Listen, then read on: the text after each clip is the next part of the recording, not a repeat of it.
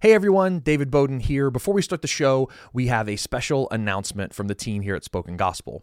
As we approach our summer film block, we're filming our final introductions for our whole project on the Bible, including books of the Bible like the book of Revelation and Chronicles, and it's going to be an amazing time.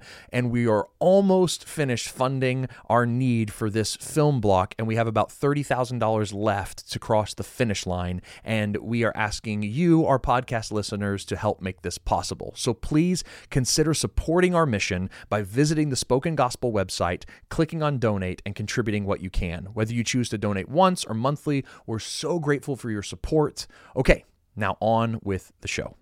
Welcome to Spoken Gospel. This is our journey to speak the gospel out of every corner of Scripture. I'm David Bowden. Uh, and I'm Seth Stewart. Yeah, and uh, me and Seth are a couple buddies here in Oklahoma City, and uh, I'm a spoken word poet and an author. And Seth, tell us about yourself. I'm a pastor of students and families at Bridgeway Church. I blog, and I have a wife and kids, and I uh, love food and coffee, things like that. Sometimes together, food and coffee together. Yeah. Yeah. In a blender.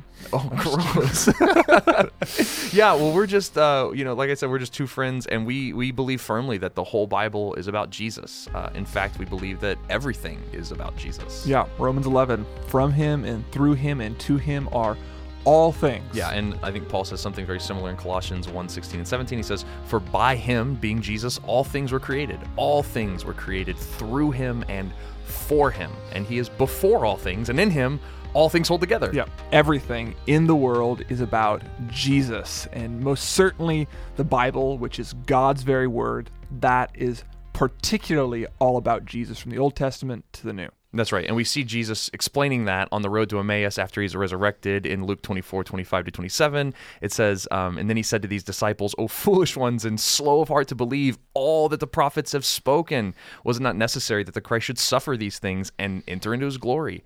And then, beginning with Moses and all the prophets, he interpreted to them in all the scriptures the things concerning himself. Yep. In John 5, it is something very similar with Pharisees who are just missing Jesus but have the scriptures. They say, You search the scriptures because you think that in them you have eternal life. And you do, but it's they that point and bear witness about me, Jesus. That's right. And in fact, we we're so convinced that Jesus is is throughout all the Bible. We're so convinced with this reading of the Bible and seeing how it points to Jesus that um, we think that if you don't do that, you're actually reading the Bible with a veil over it.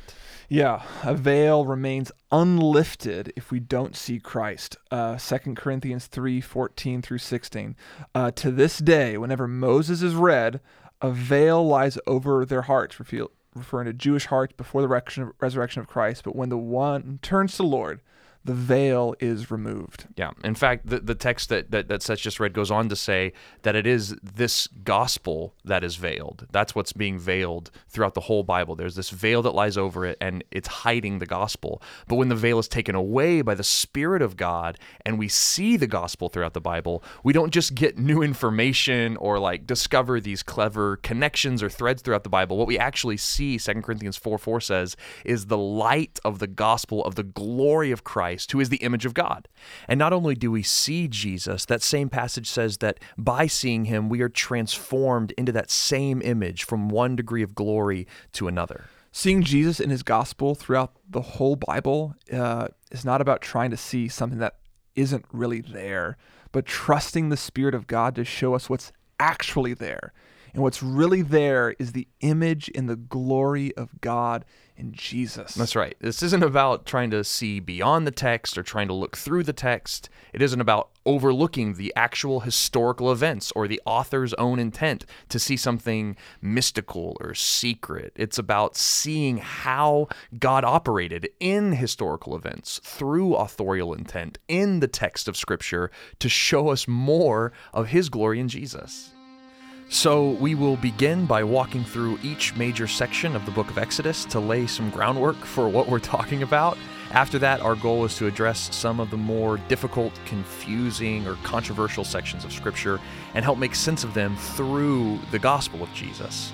We are doing it in this way because this podcast is actually part of a larger project Uh, I'm currently working on writing a spoken word poem for each book of the Bible, overviewing its message and showing how it all points to Jesus. This will take place over many years, but we hope that this podcast will be a place where people can come and see us kind of show our work and how we arrived at some of our conclusions and help them work through their Bibles one book at a time, seeing how everything is summed up in Christ. So, we want to thank you for joining us and uh, checking out this short introduction to the podcast. We invite you to go ahead and hit the subscribe button so you can be alerted when we have new episodes.